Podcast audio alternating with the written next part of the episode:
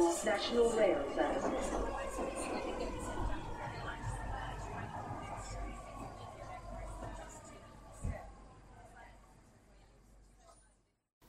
Bine ai revenit în stația Londra. Eu sunt Manuel Cheța de la manuelcheța.com și tu asculti podcastul Un român în Londra. După cum bine auzi, am în continuare COVID, dar discutăm pe problema asta ceva mai încolo. În acest episod numărul 219 vom discuta despre Marea Arșița lui 2022 cu temperaturi de peste 35 de grade la orizont și bineînțeles despre COVID-ul ăsta care nu mai pleacă și nu mă mai lasă, e ca rușia aia pe care trebuie să-i dea afară cu bocancul.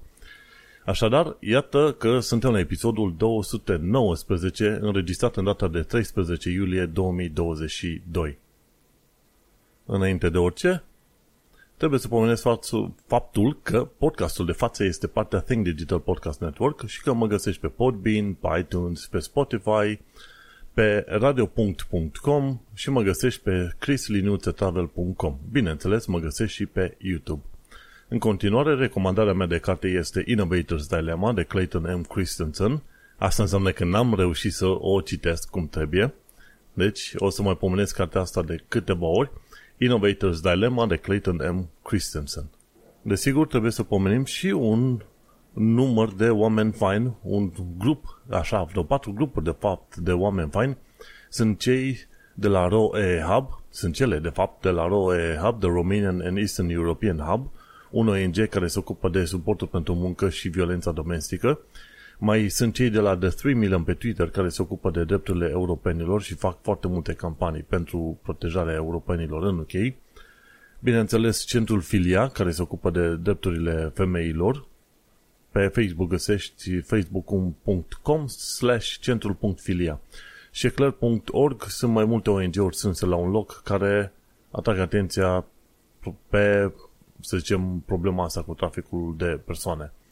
Așa că ai foarte multe lucruri de văzut, de citit și de urmărit de la grupurile astea. Când ai timp, de ce nu urmărește, susține, donează în punctele respective. Și acum să intrăm în subiectele de zi cu zi și anume căldura asta extraordinar de mare. Dacă stau să mă uit, de fapt nu mai trebuie să mă uit, m-am uitat azi dimineață, este o aplicație de temperatură și de calitatea aerului pe care o urmăresc de ceva timp și în aia arăta în perioada asta temperaturi de 25-28 de grade în zona Londrei, iar pe săptămâna viitoare, undeva pe miercuri sau joi, arăta o temperatură de vreo 35 de grade și la un moment dat cred că și 38 de grade. Ori chestiile astea sunt de nemai auzit. Când am venit în 2015, oamenii deja se plângeau, 2016 mai precis așa, pentru că eu am venit în 2015 toamna, în 2016 vara se plângeau că la 21 de grade este prea cald și anunțau o alarmă din asta, o alertă, nu știu, amber sau ce vrei tu de caniculă, la 21 de grade. Și uite-te cum acum, în termen de 5-6 ani de zile, de fapt aproape 7 ani de zile, iată că temperaturile nu mai sunt de 21 de grade vara, câteodată ajung liniștit la 28 de grade, și se pare că anul ăsta va fi un record de va ajunge la 35 de grade, ba chiar la 38 de grade. Ori chestia asta este o nebunie totală, pentru că așa ceva n-a mai fost în Londra, cred că niciodată să depășească temperatura de 30 de grade. Probabil nu în istoria recentă și nu în ultimii șapte ani de zile. Și adevărul este că tu poți să suporți o temperatură de 30 de grade prin Madrid, prin Valencia, prin alte părți unde cumva aerul este, să zicem, mai uscat. Însă, dacă ai temperaturile astea în Londra, deja pe la 20 și ceva de grade încep să transpiri de numai pentru că este umiditate destul de mare pe zona asta. Și atunci la 28 de grade este destul de sufocant, iar dacă te duci peste 30 de grade, deja este foarte periculos. Cei de la BBC au făcut un articol în care cereau părinților să aibă grijă să nu iasă cu copiii la, la plimbări uh, prelungite pe vreme de căldură, undeva între, ce știu, 11 ziua și 3-4 până 3-4 după masă. Însă avertismentul este pentru toată lumea. Când am fost în uh, Valencia de curând, m-a prins soarele fără să am uh, acea, acea protecție solară am ajuns de, m-au usturat de mi-au ieșit ochii din cap. Mi s-au dus vreo câteva rânduri de piele în ultima perioadă. Așa că, mă, nu de glumă. Pentru toată lumea chestia asta este cât se poate de valabile. Degeaba te dai tu una la mână lenești sau a doua, poate crezi tu că ești macho și suporți căldurile, până la urmă când te arde uh, soarele, o să vezi că o să te doară și probabil câteva săptămâni nu o să poți dormi cum trebuie și mai ales după aia o să scadă câteva rânduri de piele. Mai și poluezi zona în care locuiești pentru că nu te-ai dat cu cremă, ca un idiot. În fine, astea sunt, sunt lucrurile. N-am mai ieșit de mult, se pare, la soare și am, uh, am zis că trec și supraviețuiesc fără să mă dau cu creme din alea protectoare. Nu e adevărat. Toată lumea trebuie să se dea cu asemenea creme și să evite ora prânzului pentru că este foarte periculos. Și este foarte cald, chiar și în momentul de față, sau cu geamurile mari deschise și transpir ca... Era să zic ca un porc, dar să știi că porcii nu transpiră. Nu știu ce animale transpiră, în niciun caz, nu porcul, așa că mergem mai departe și suportăm. Adevărul este că am aer condiționat pe aici, însă este relativ periculos să tot pornesc aerul ăsta condiționat aici în apartament. Așa că pe cât pot de mult las aerul de afară să vină și suport uh, căldura asta așa cum, cum vine. Dar cum va fi săptămâna viitoare, la 35 de grade, sincer, nu îmi dau seama. Dacă mă pun și caut acum London weather, o să fie o chestie interesantă. Ok, London, BBC Weather, hai să vedem. De la Met Office, joi, 25, uite, marți pe 19 iulie, 34 de grade și amber warning, deci avertisment din asta de, de căldură extraordinar de mare, joi pe 34 de grade. Este full forecast. Hai să vedem. Ah, reduce forecast, nu ne trebuie. Deci, acum, dacă este cald, 28 de grade și ni se pare dificil, gândește-te că o să fie 34 de grade săptămâna viitoare. Și, hai mă, arătați-mi pe mai departe, nu mi-arată mai încolo. În fine, să fie sănătoși, Ideea este că asemenea căldură nu știu când a mai fost, sper că vor face cei de la, ce știu, de la Sky News, pentru că e, sau de la BBC, sper că vor face niște statistici, așa să spună, ok, când a fost ultima oară cel mai cald. Dar adevărul e, știi că dacă prin 2016-2017 se scriu articole destul de multe legate de căldură și cât de periculos ești, vrei tu, acum mai apare așa, doar ca o notiță oarecare, doar dacă depășesc temperaturile vreo 27-28 de grade, doar atunci mai vezi interes din partea oamenilor, nu la 21 de grade. Interesant, suportăm până la urmă pentru că nu avem ce face. Adevărul e că trebuie să întreb și pe colegii britanici cum suportă ei căldura asta. Sunt curios să văd cum, uh, cum se descurcă ei cu asta. Ideea este că oamenii ăștia, să nu uităm, ei au crescut și au trăit în mediul ăsta mai umed. În Brașov aerul este destul de uscat și când sunt afară temperaturile 32, 35, poate chiar până la 40 de grade, mă, cumva este suportabil. Chiar dacă e foarte cald și pe acolo, dar cumva este suportabil. Aici la 28-30 de grade deja simți că te sufoci. Așa că mâine la muncă, chiar o să întreb vreo câțiva colegi, băi, cum suportați voi căldura asta și cum este situația cu, să zicem, uh, umiditatea asta crescută. Nu știu dacă ei și-ar putea da seama. În fine, ideea este că ne așteaptă temperaturi extraordinar de mare săptămâna viitoare, mari săptămâna viitoare. Am luat o mică pauză ca să-mi permit să tușesc. Cu toate că este căldura asta mare, uite că am prins și eu COVID-ul și l-am prins tocmai când am venit cu avionul din Spania. Sunt sigur că atunci l-am prins. Adevărul e că în Spania, în foarte multe locuri, se mergea, se stătea numai și mai cu mască. Însă am făcut pe Niznai, eu am fost mai, mai deștept decât restul planetei și n-am folosit masca în avion, deși o bună parte din oameni aveau.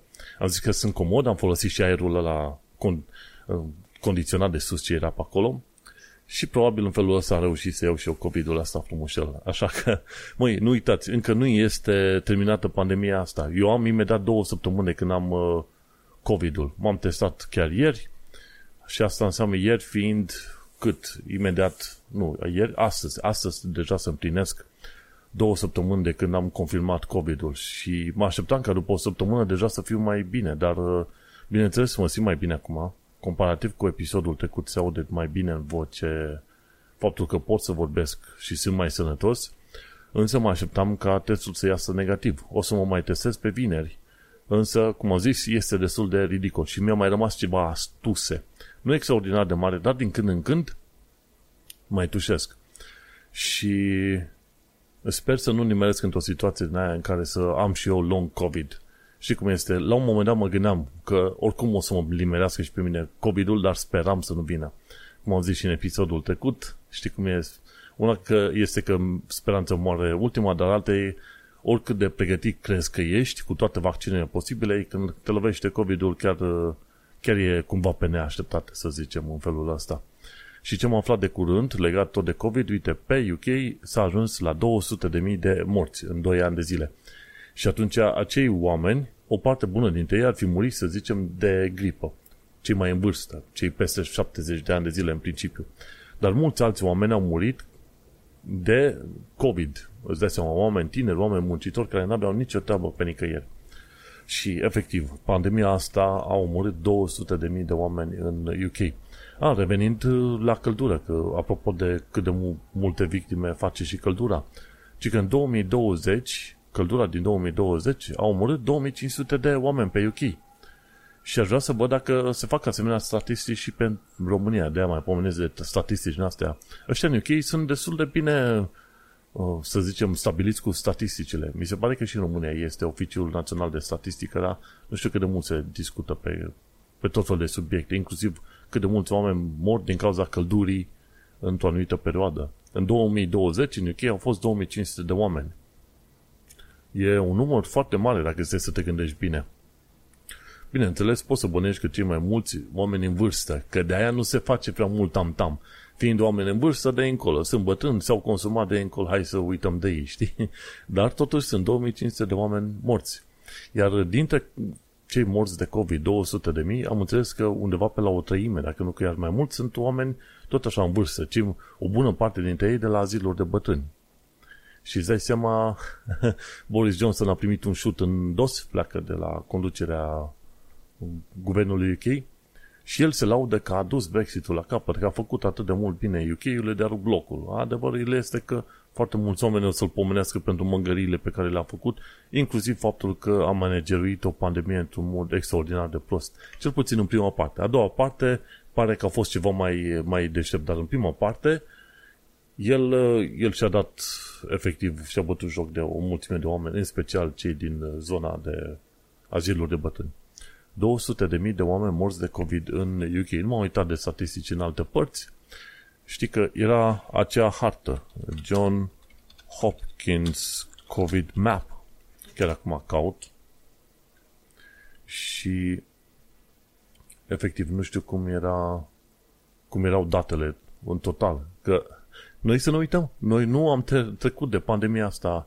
Uite, în mod în mod oficial, hai să ne uităm, câți oameni au murit pe toată planeta. Ar fi bine dacă mi-ar da un număr mai clar pe undeva. Hai să ne uităm.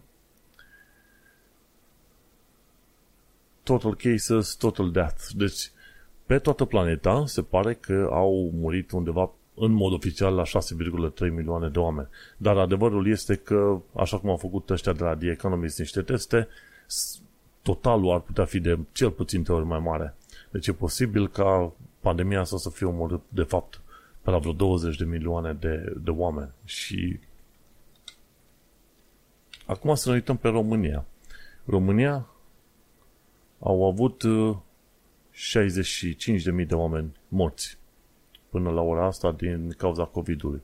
Nu știu dacă au fost uh, raportați și verificați toți. Însă Cifrele oficiale, așa spun, 65.000 de oameni morți. În fine, mergem pe mai departe. Adevărul este că nu am scăpat încă de COVID și trebuie să ai în continuare grijă să porți masca cât de des uh, poți și să te ferești de locurile în care ai putea lua, lua COVID-ul. Pentru că, uite-te, la mine am două săptămâni și n-am scăpat de COVID. Trist, trist. Știi ce este mai puțin trist? Faptul că Jill a făcut până la urmă niște, un episod foarte făinuț legat de erele istorice ale UK. Este un canal uh, de YouTube făcut de către o doamnă mai în vârstă, Learn English with Jill, învață engleza cu Jill. Și în cel mai rău nou episod a făcut o chestie de istorie, nu neapărat de de limba engleză. Și mi-a plăcut chestia asta. De ce? Pentru că foarte mulți oameni, când o văd pe ea cum explică o tonă de lucruri, inclusiv cu perspectivele mai vechi, au întrebat, măi, dar dă-ne și nouă un sumar al istoriei UK-ului, pentru că sunt foarte, foarte curioși.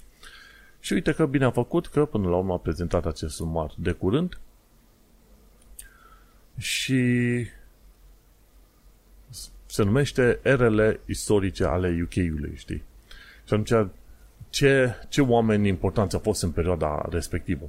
Și cred că ar merita să le pomenesc și eu puțin pe aici. De ce? Pentru că auzim de foarte multe ori, ok, uh, avem uh, case în stil victorian sau case în stil eduardian sau tudorian sau stuartian sau ce vrei tu pe acolo, știi? Și ca, ca să-ți dai seama cât îți de vechi unele sau altele, știi, e bine să, să știi măcar în mare perioadele astea, știi? Și stilul medieval e până la 1400, știi? Un numit stilul ăla gotic, știi? Și atunci o altă era a fost era Tudorilor, care ci că a durat până la 1600 și ceva, când era pe tron Elisabeta, Elisabeta I. Și într-o perioadă în care și Shakespeare își făcea, să zicem, uh, operele sale prin Londra.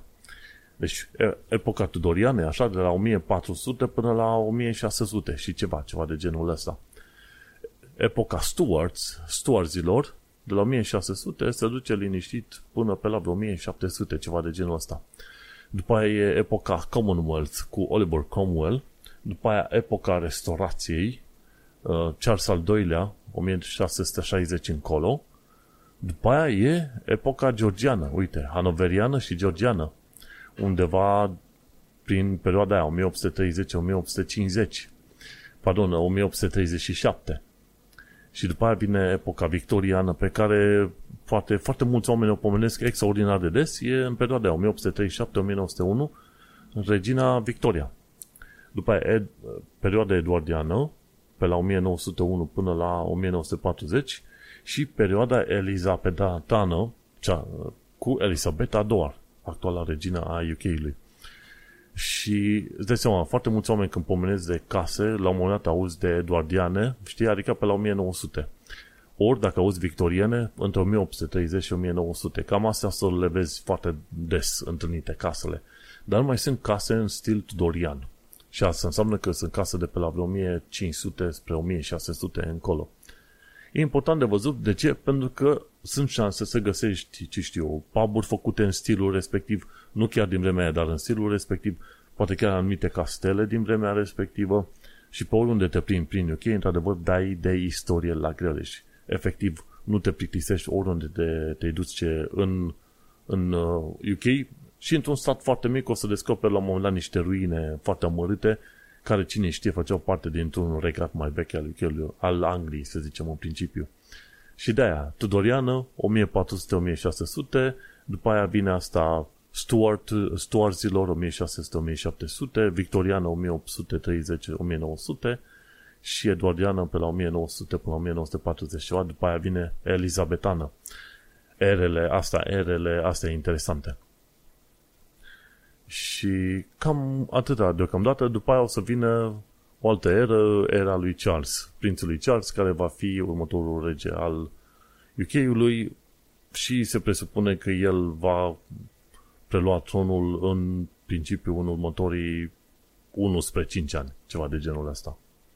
Aveam discuții la un moment dat cu cineva legat de abdicarea tronului, cum că ar fi interesant dacă regina Elisabeta ar lăsa tronul să zice, ar abdica și a lăsat tronul lui uh, prințului Charles, Charles la rândul lui a lăsat prințului William și ca William să prindă într-adevăr o perioadă bună de, de domnie și așa mai departe. Adevărul este că nu se va întâmpla treaba asta. Modul în care funcționează firma, ca așa se numește uh, regalitatea, modul în care funcționează firma este un mod extraordinar de precis. Să ia locul următorul, următorul rege ia locul când celălalt moare, efectiv pe patul de moarte, știi?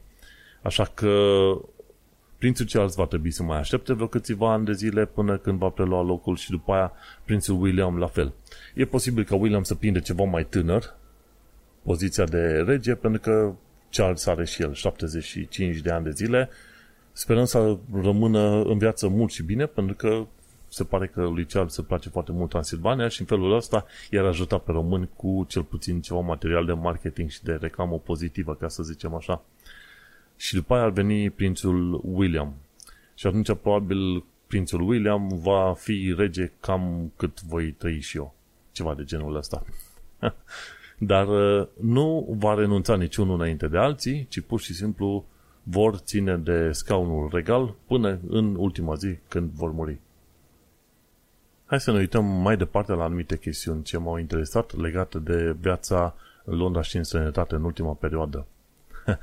Ce am aflat de curând este faptul că lumea s-a săturat de magazinele de dulciuri americane de pe Oxford Street.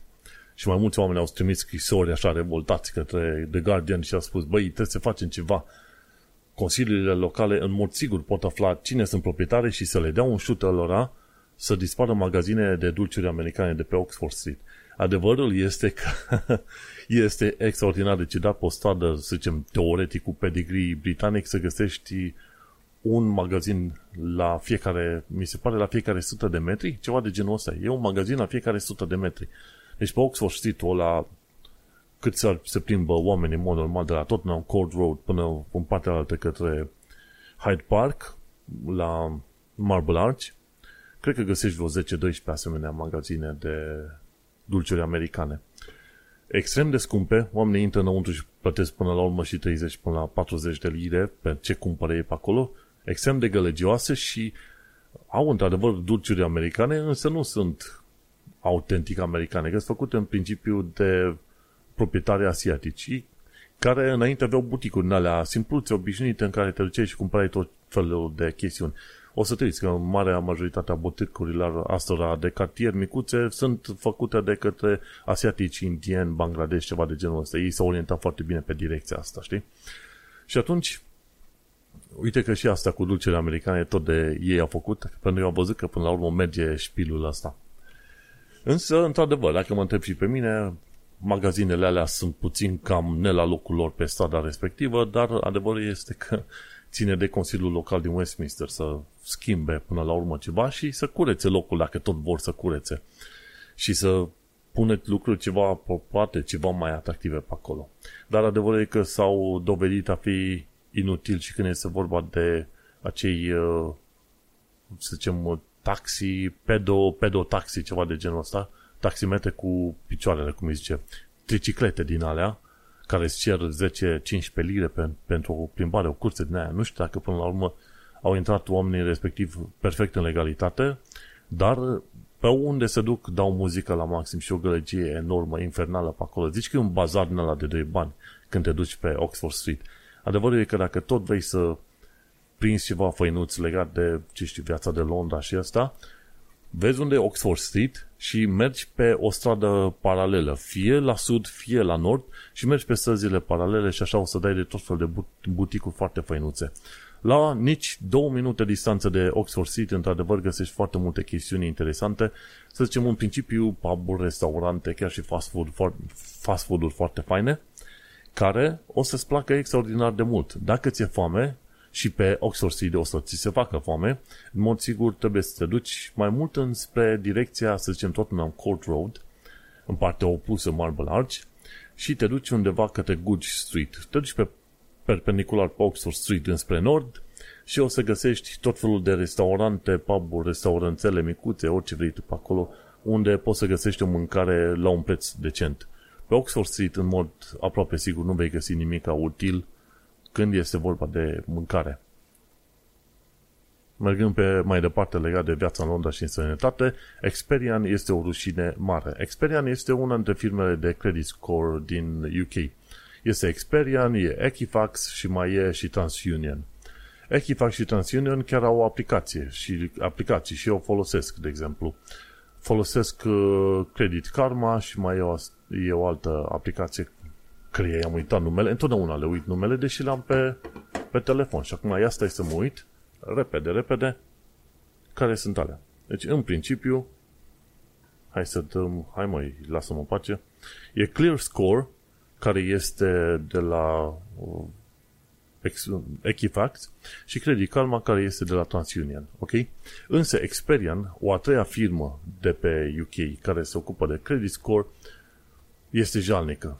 Deci, când am, uh, i-am notificat de, de faptul că, nu, de fapt nici nu i-am notificat. Mi-am schimbat adresa, m-am mutat cu chiria în altă parte Acum când vreau să mai intru în contul meu de Xperia, nu mai reușesc să intru pentru că îmi zice ok, s-ar putea să nu mai intri în cont, nu mai poți intra în cont pentru că ți-ai schimbat adresa. No, no shit, prietene. De 8 luni de zile nu reușesc să intru în contul, contul ăla idiot de la Xperia.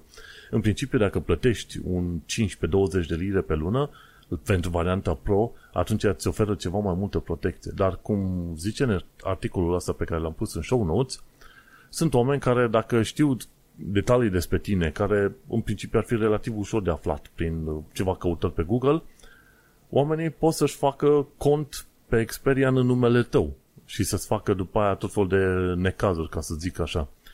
Și nu rămâne de făcut decât să sun la ăștia la Experian într-o zi, ori să îmi refac contul meu de Experian, probabil cu, cu altă adresă de e-mail și cu detaliile mele, pentru că sunt atât de idioți încât și-au blocat aplicația în momentul în care au detectat faptul că mi-am schimbat adresa. Păi sunteți cool, mea, mă.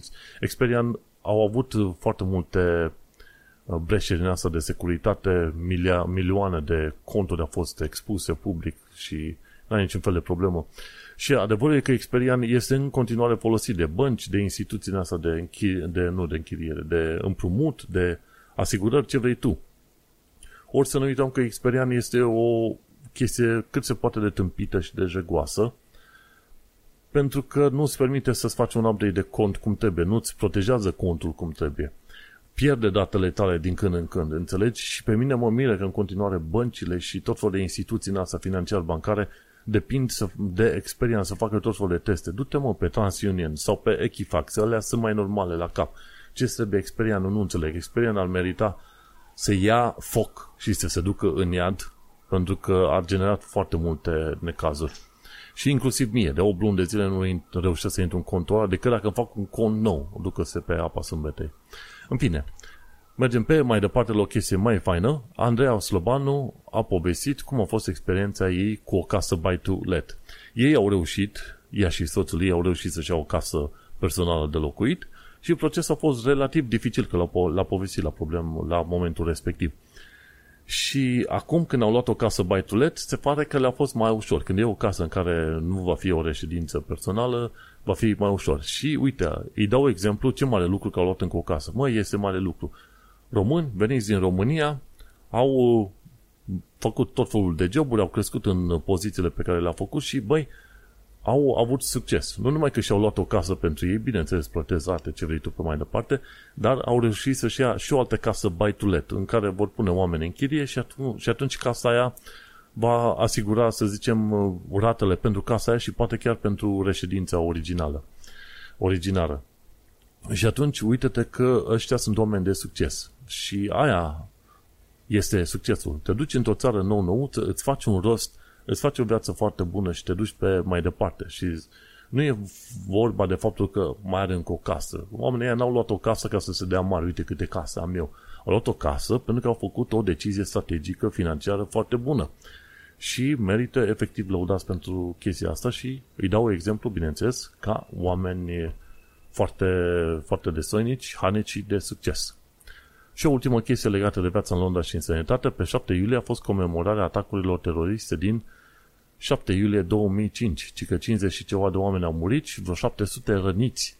De seama, în 2005, la 10 ani de zile înainte să vin eu în UK.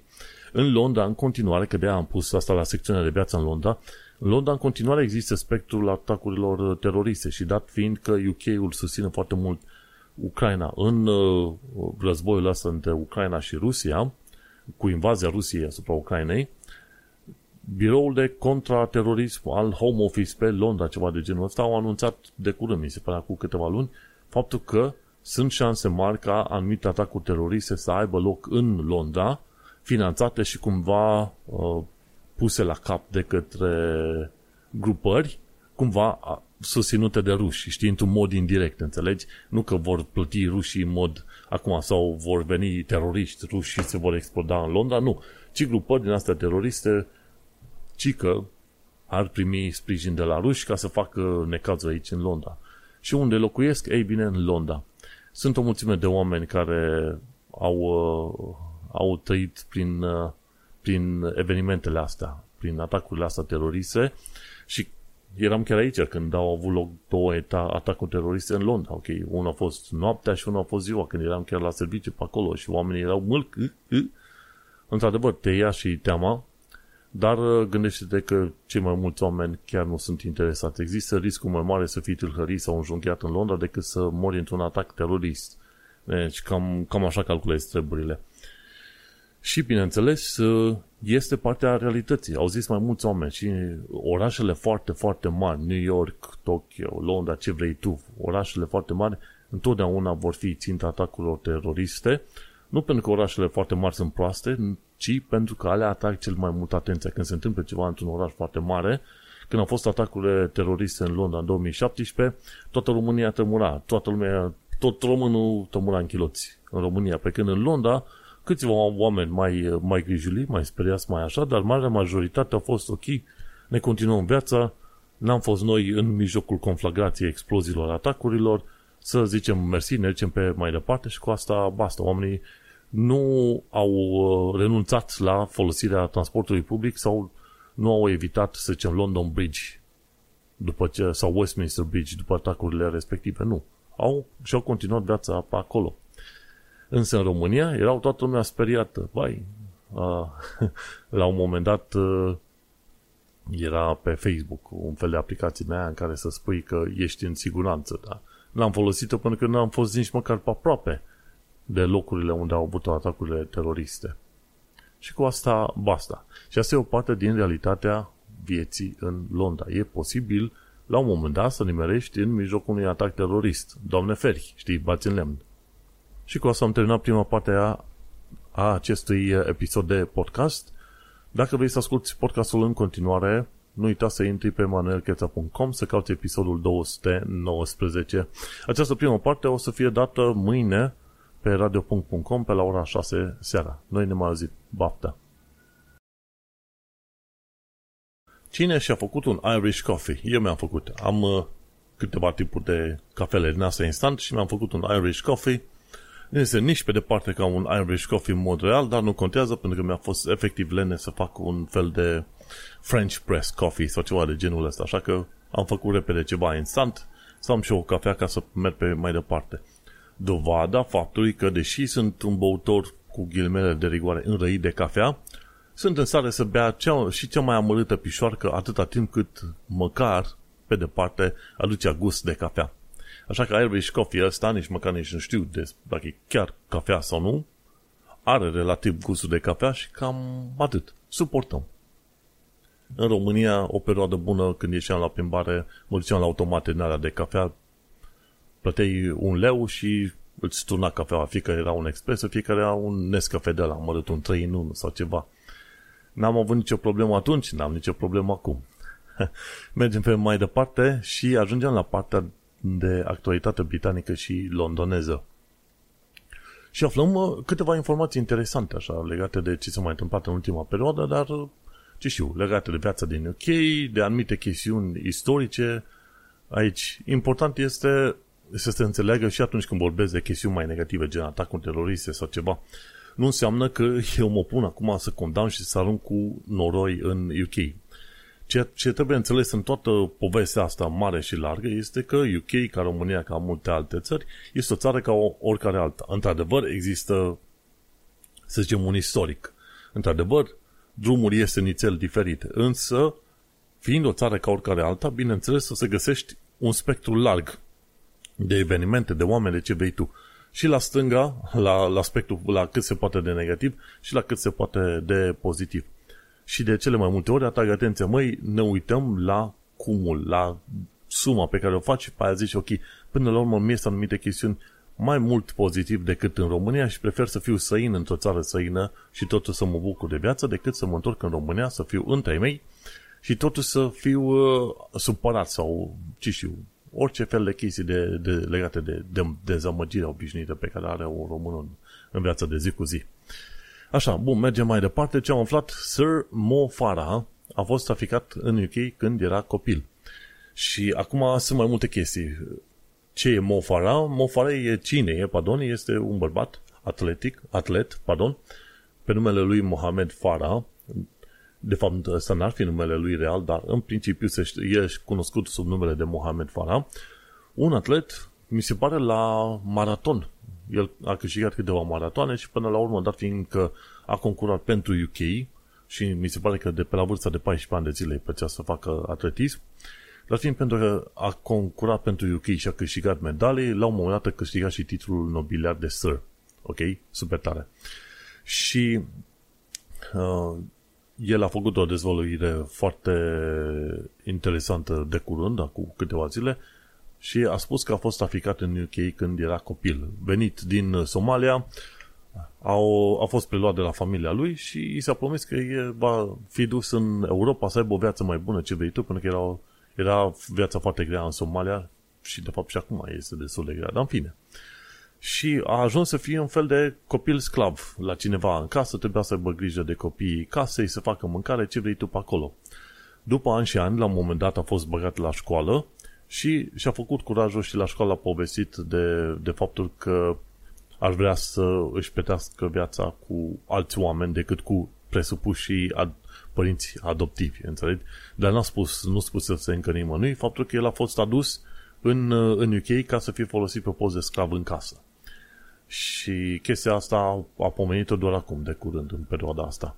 Ce l-a făcut să pomenească, nu știu, dar e bine că a avut curajul ăsta enorm să povestească de experiența lui și să zică, băi, uite, am trecut prin, prin chestia asta prin care foarte mulți alți oameni cred, trec și uite-te că până la urmă, folosindu-mă de, uh, de ajutorul dat de către britanici, că la un moment dat britanicii l-au mutat la o familie mai bună, profesorii de la școală au, au vorbit cu autoritățile și au rezolvat treaba asta. Uite-te că până la urmă Mo, Mohamed Farah a, a ajuns până la urmă un om de succes, pe titlu, cu titlul nobiliar de Sir, într-adevăr, extraordinar de cunoscut și iubit și efectiv British, deci uh, poți să spui cum, cum nu spui tu pe acolo, dar uh, nimeni nu pomenește de faptul că are, teoretic ar avea și altă cetățenie gen uh, somaleză, nu, e britanic de-al nostru. Și într-adevăr aici te, te întâlnești foarte bine cu excepționalismul ăsta britanic. Dacă, de exemplu, tu, ca imigrant, ești excepțional într-un anumit domeniu, nu o să ți se spună că ești dual national, o să ți se spună că ești britanic. Deci, sunt foarte mândri cu tine, îți dau și titluri, ce vrei tu, britanic, sus, sus, stânga, dreapta, sus, jos, cum vrei tu. Deci nu contează că ești un alien cu șapte mâini și șapte picioare, atât de cât ești super mega extraordinar pe o chestie și, bineînțeles, în competiții și ce vrei tu pe acolo, o să fie foarte mândri de tine să spună, uite, britanicul nostru ce a făcut. Dacă ești obișnuit ca mine și ca mulți alți oameni, o să fii dual national, știi? De obicei, când se va referi la, la să zicem, cetățenia ta, o să spună că e dual national, știi? Și asta cum, cumva să spună, ok, a, parcă, parcă nu e chiar cum am vrea noi să fie. Și aici dai într-adevăr de excepționalismul ăsta britanic și îl vezi inclusiv în, uh, în uh, presă și nu știu dacă neapărat uh, The Guardian, dar cel puțin BBC folosește des foarte chestia asta de dual national. Atât timp când cât omul are cetățenie britanică, consideră răl britanic. Dar vezi că nici BBC-ul nu e tocmai atât de bucuros să considere oamenii britanici decât dacă sunt oameni gen Sir Mo Farah. Deci, înțelegi? Și asta e o chestie foarte interesantă pe care o descoperi. Desigur, dacă te uiți la faptul că există în lege posibilitatea ca Home Office să-ți, să-ți ia cetățenia înapoi, atunci îți dai seama că cetățenia pe care o iei prin naturalizare este o cetățenie de mâna a doua. Într-adevăr, cetățenia poate fi îndepărtată pe mai multe chestiuni, gen pentru spionaj, pentru chestiuni legate de securitate națională, pentru crimă organizată sau pentru chestiuni conducive to public good. Deci dacă faci chestiuni suficient de nașpa, la un moment dat Home Office te va considera ok, uh, vrem să scăpăm de tine și îți vom uh, retrage cetățenia. Știi? Deci, dat fiind că există mai multe metode prin care ți se poate retrage cetățenia, într-adevăr, uh, va trebui să ții cont de faptul că cetățenia ta și a copiilor tăi, care vor fi născuți în UK, va fi o cetățenie de mâna a doua. Asta ca să, fii, ca să fim înțeleși. Poate legile se vor schimba în curând, dar, de exemplu, dacă vine un guvern mai conservator și mai tâmpit decât ăsta lui Boris Johnson de acum, Home Office ar mai putea adăuga încă o regulă să zică, ok, îndepărtăm cetățenia dacă unul nu, ăștia prin naturalizare nu cântă imnul în fiecare dimineață, știi? Nu știi ce rahaturi mai pot inventa indivizii ăștia, dar nu știi niciodată. Important de știut că e cetățenie la mâna, la mâna a doua. Într-adevăr, chiar dacă au fost, uh, să zicem, cetățeni prin naturalizare implicați în ce și infracțiuni, că au făcut o târhărie o ceva, nu au avut, uh, să zicem, uh, cum li se spune, cetățenia îndepărtată, Însă asta nu înseamnă că pe, vi- pe viitor nu îți poate fi îndepărtată cetățenia pe chestiuni mai, uh, mai simpluțe, mai micuțe. Depinde de cât de extremist uh, poate să fie un guvern sau nu. Iar guvernul ăsta, iar cu home office ăsta, s-a demonstrat că sunt puternic anti-europeni, deși una spun și alta fac, înțelegi? Și cam atâta. Ajungi la toată discuția asta cu Sir Mo Farah. Și Mo Farah a recunoscut că numele lui era altul, nu și Abdullah, nu mai știu ce vrei tu, pe acolo, numele lui real, însă Home Office a spus că nu va investiga chestia asta pentru că el a fost uh, traficat, a fost victima traficului de persoane și așa că nu va sări pe capul lui să-i îndepărteze cetățenia. În mod normal, poți pierde cetățenia dacă tu minți când spui că ai un nume când aplici pentru cetățenie britanică. Dacă se descoperă că tu de fapt ai alt nume, atunci tu îți vei pierde cetățenia britanică. Ok? Deci cam asta este figura. Și atunci toată discuția asta cu cetățenia noastră la mâna a doua am, am avut-o ca să povestesc puțin și de situația lui Mo Farah. În cazul lui, într-adevăr, tehnic vorbind, dat fiindcă are cetățenia pe alt nume decât numele lui original, uh, Home Office ar putea să-i îndepărteze cetățenia. Însă nu va face treaba asta, ci că, de ce? Pentru că a fost victimă a traficului de persoane într-un mod interesant. Și rămâne de văzut pe mai departe care este toată treaba asta, dar uh, a spera ca guvernele viitoare să fie ceva mai deștepte și să înceapă să blocheze, să zicem, uh, drumul ăsta nesăbilit către îndepărtare de cetățenii a, pentru aproape, pentru motive poate chiar serioase. Măi, odată ce a fost britanic, ține-l, bagă la închisoare, e britanic de-al tău de pe acolo, înțelegi? Este o metodă prin care Home Office caută să ascunde sub preș. Știi mizeria? Păi gândește-te, sunt unii care au fost născuți aici sau au venit aici de copii, au avut cetățenia, au făcut infracțiuni destul de mari, dar au fost crescuți în UK, au, au uh, făcut și bune și rele în UK și după aia le-au îndepărtat cetățenia, au trimis în zone gen Pakistan, Jamaica, ce vrei tu, pe ideea că, uite, te a făcut chestii rele și nu e conducive to public good. Păi, prietene, ăla n-a crescut în UK, nu se identifică cu cultura britanică? tu îi îndepărtezi cetățenia ca să ce? Ca să-ți ascunzi tu propriile tale deficiențe, nu? Și acolo sunt mai multe discuții de avut. La următoarele voturi din astea, votări generale, o să votez cu laburiștii, sunt curios să văd cum vor fi ei și ce vor face ei legat de, de la drepturile imigranților până la, ce știu, economie, ce vrei tu pe mai departe. În mod sigur, șapte ani de zile de conservatori, în mod sigur mi-au ajuns. Ce nu mi-a ajuns este apetitul pentru vești bune. Uite, ce am aflat de curând, CSI, Comprehensive Sickness Insurance, nu a fost niciodată necesar pentru studenți sau persoane self-sufficient când au aplicat pentru cetățenie, deși Home Office a tot, a tot împins pentru CSI, dar de fapt niciodată n-a fost nevoie. Și a apărut și că un nou guidance de la Home Office care spune că studenții sau persoanele self-sufficient care au primit uh, setul status nu mai au nevoie să demonstreze că au avut CSI, Comprehensive Sickness Insurance, când au aplicat, când aplică pentru cetățenie. Persoanele care, să zicem, n-au avut, uh, cum îi zice, n-au lucrat în perioada asta, că au făcut voluntariat sau că au fost uh, un partener care a avut grijă de copii acasă, s-a ocupat de casă, dar nu a fost uh, implicat în muncă sau școală, e bine, persoanele respective în continuare mi se pare că vor trebui să demonstreze CSI-ul. Așa că grijă mare.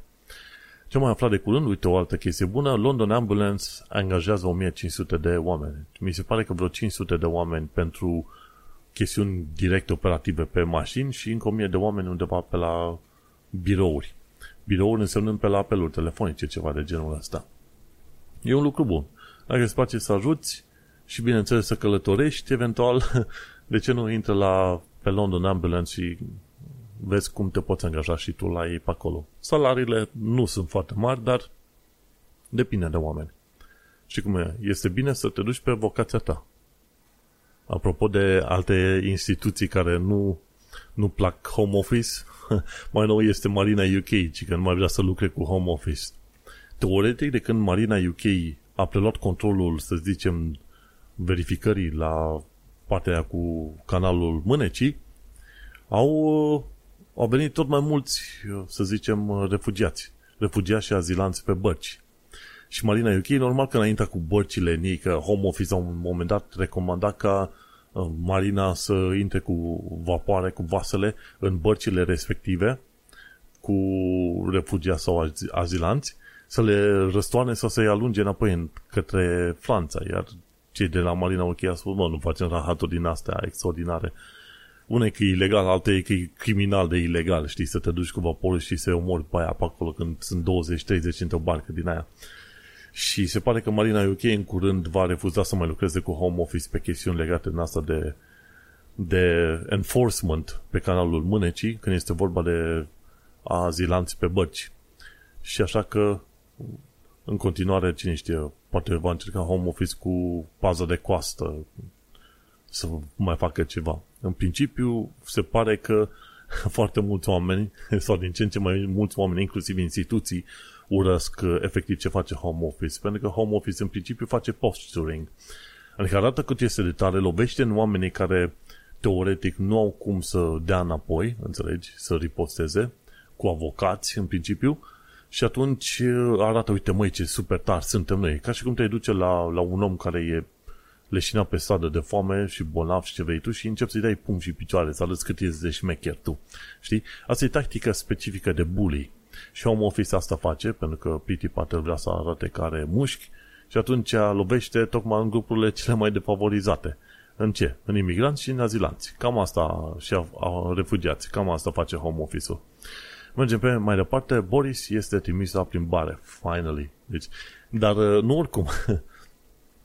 în loc să lasă el pe altcineva să fie prim-ministru sau ceva, ci care renunță la calitatea de șef, de lider a Partidului Conservator, dar mai rămâne în continuare prim-ministru până când se va, se va alege un nou uh, lider de Partid Conservator. Deci el pleacă și nu prea pleacă. Și a anunțat cumva demisia, teoretic pe 6 septembrie, ceva încolo, ar trebui să plece pe bune, de-a binele. Bineînțeles, el va avea în continuare o viață foarte bună, se trage din familie bogată și după ce o să termine munca de prim-ministru, o să se ducă să fie angajat, cine știe, într-o firmă nea privată ca lobbyist. O chestie gen, uh, hai, hai să te plătim pe tine ca tu să influențezi, ce știu, viitoarele guverne cu tot felul de chestiuni, cu întâlniri, cu ce vrei tu pe acolo. Și sunt șanse foarte mari că Boris o să găsească un loc foarte cald undeva la o instituție privată de consultant, ca să zicem așa, unde va câștiga liniști probabil câte un milion de lire pe an, așa că nimeni să nu-l plângă pe Boris, ok? Ever. Pe mai departe, tot ce discutam de home office, că este urât și face posturing, uite, home office ascultă de scandalurile din uh, presă. Ci că o mamă jamaicană a reușit să primească o viză pentru copilul ei doar după ce a ieșit scandalul în presă. Și mama asta jamaicană avea deja ce se întâmplă? Avea deja rezidență permanentă, ok? Și s-a dus în Jamaica. A născut acolo. Din vari motive, COVID în principiu a țintuit acolo și a născut acolo. Pentru că, în mod normal, ar fi născut în Londra, ok?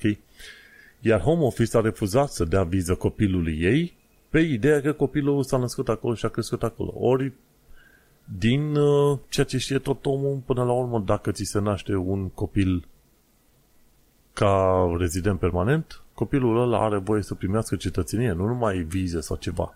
Dar Home Office refuzase să dea viza asta și după ce s-a făcut scandal, hop hop, la o zi distanță deja Home Office a reușit să, să găsească soluția, să avem viză pentru copil. Păi, ce instituție e și aia care face treabă doar atunci când apar scandaluri? Și în uh, ghidurile astea de cetățenie pe care le poți cumpăra de la tot felul de firm, avocați de imigrație, gen freemovement.org.uk, acolo pomenește că sunt situații în care home office va urmări știrile ca să dea o soluție mai favorabilă când se face mult tam-tam. Ceea ce este trist. Ceea ce este chiar trist, efectiv, dacă să te uiți la chestia asta. Mergem pe mai departe. Ce am aflat de curând, ci că în Telford, în Shropshire, Shropshire, nu știu exact unde e ăla, stai să vedem ca zonă,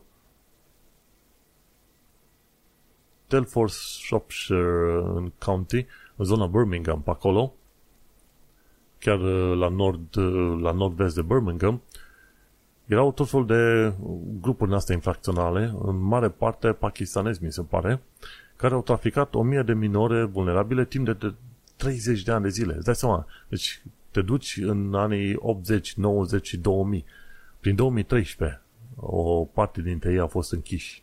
Dar îți dai seama, o mie, o mie de minore vulnerabile, îți dai seama, din familii din asta desămate, la child foster care, ce vrei tu pe acolo, au fost traficate, violate, obligate să se prostitueze pe bandă rulantă. Și ghici cine era considerat de vină? Tot copiii, tot ele, minorele vulnerabile, așa cum se face și în România, că lasă că este ea, uh, ea caută, înțelegi? Dar ăsta este adevărul mare, este că atâta timp cât ai de-a face cu minore care se prostituează, în mod sigur nu este vina lor. Și aici este regula generală. Sub 18 ani, în UK, se consideră că băiat sau fată sub 18 ani este copil, ok? Deci orice fel de relație intimă cu sub 18 ani deja este o chestiune no-go. Foarte tabu pe UK, înțelegi? Și atunci autoritățile locale și poliția trebuiau să facă ceva, dar le era frică să nu fie considerate cumva rasiste dacă încep să investigheze pe abuzatorii ăia. Ori e o chestie foarte tâmpită treaba asta și scuza asta este o chestie ta, chiar foarte tâmpită. Ce mai probabil n-au vrut să lucreze, efectiv, cum s-a, cum s-a întâmplat și prin România. Dar asta a fost situația în anii 90, 2000, 2010 încolo. Și pe de-a lungul timpului am mai fost uh, prinși și în alte orașe, tot așa, ganguri din asta, tot, uh, tot abuzator.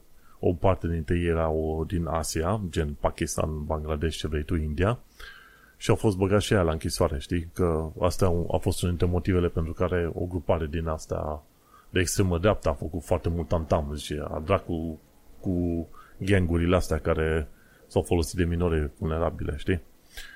Și aia e o scuză destul de, de lame, ca să zic așa. Vai că nu vrem să fim considerați rasiști. Nu, prietene, când ceva s-a, s-a întâmplat, te duci și faci investigație și faci toată treaba. Mi se pare că în perioadele respective erau laburiștii la conducere și probabil de aia și autoritățile era teamă, băi, nu cumva să începem investigații că laburiștii țin cu imigranții, teoretic, și uite, este scandal foarte mare, știi?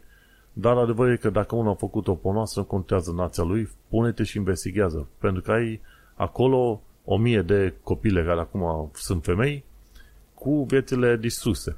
Și și în România, dacă vezi cazuri din asta și în România și în UK, sub 18 ani, dar chiar și peste, știi, la prostituat, să știi că nu este, nu poți să le consideri tu pe ele de vină, ci poți să-ți dai seama că este un întreg cerc din asta de crimă organizată în jur. Este bun de știut treaba asta, înainte de a da vina pe unele sau altele că ar fi prea ușurate ce prostituate ce vrei tu. Deci care au ajuns la prostituție, gândește-te că sunt șanse foarte mari că sunt niște uh, rețele de crimă organizată în spate, știi? Și atunci e mai, mai greu, e mai greu să dai tu vina. O bună parte din oameni și în România, când s-au întâmplat o tonă de măgării din asta în cartierele din orașele din România, când le dau vina pe fete că sunt prea ușuratice și că se culcă în stânga și în dreapta, de fapt, uh, ei oamenii ăia știau că până la urmă fetele alea sunt obligate să se culce, efectiv violate, și preferau să zică că ele sunt ușuradice, decât să recunoască faptul că, într-adevăr, sunt niște probleme mari acolo și oamenii, comunitatea, cei din cartier sau din sat ar trebui să intervină. Dar n-au făcut treaba asta. Nici autoritățile, nici oamenii obișnuiți n-au făcut în uh, cazul multor femei treaba asta și la fel cum n-au făcut nici în cazul uh, celor o mie de minore vulnerabile din uh, Telford, Shropshire. Acum au ieșit la, la iveală chestiile astea și autoritățile locale și poliția își cer scuze, dar ești degeaba. Nu cere scuze. Fă investigații criminale și bagă dracu la închisoare pe vreo câțiva din autorități care e vorba de neglijență criminală, efectiv, în munca pe care au făcut-o. Și n-ai văzut chestiile astea, să ascund repede, știi? În fine, mergem pe mai departe. Ultima știre e Monkeypox endemic în UK. E monkeypox un fel de variolă din asta mai muțe, cum se spune, și a apărut în mare parte în grupurile de bărbați gay. Și ci că e o boală care vine din zona Africii, pe acolo. Și ci că nu a apărut în foarte multe cazuri, dar se pare că ci că este endemic în UK și într-un fel eu cred că este bine să nu dau mâna, dai mâna, să nu mai dai mâna cu oamenii în perioada asta. E cumva chiar după pandemie, când am început să merg la, pe la birou pe acolo, să mă cunosc cu oamenii, repede să dea mâna, frate, și efectiv mă enervează când cineva vrea să dea mâna cu mine. Deci nu contează că e bărbat sau femeie sau ceva. Zic, măi, salută-mă de la distanță, n-am nevoie să dau mâna cu tine. Efectiv, deci m-am, uh, m-am dezobișnuit, mai ales cu perioada asta cu COVID-ul, m-am dezobișnuit efectiv să dau mâna cu oamenii. Eu n-am nevoie să dau mâna cu nimeni. Salut de la distanță și du-te învârtindu-te cu mâna dată ta. Efectiv, nu mai îmi trebuie. Și acum ai un motiv în plus. Sorry, monkeypox, salut de la distanță, du-te încolo, să stea COVID-ul undeva în, uh, în, uh, la distanță foarte mare. Așa că, uite, cu asta terminând, monkeypox, dar fiindcă e endemic în UK, oameni buni, nu dați mâna cu oamenii, mai ales cu bărbații. Asta ca să știi și tu pe acolo. Și să nu uităm, a, un alt motiv pentru care să nu prea dai mâna cu bărbații, băi, mă duceam la toaletă.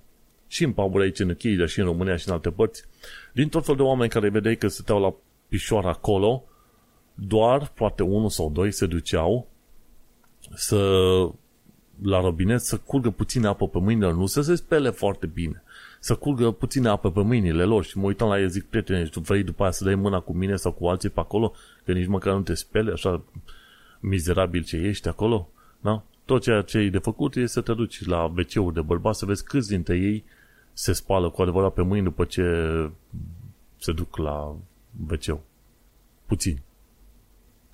Și pe nota asta foarte pozitivă cu bărbați nespălați, uite că terminăm cel mai nou episod de podcast 219 denumit Vine Aștița.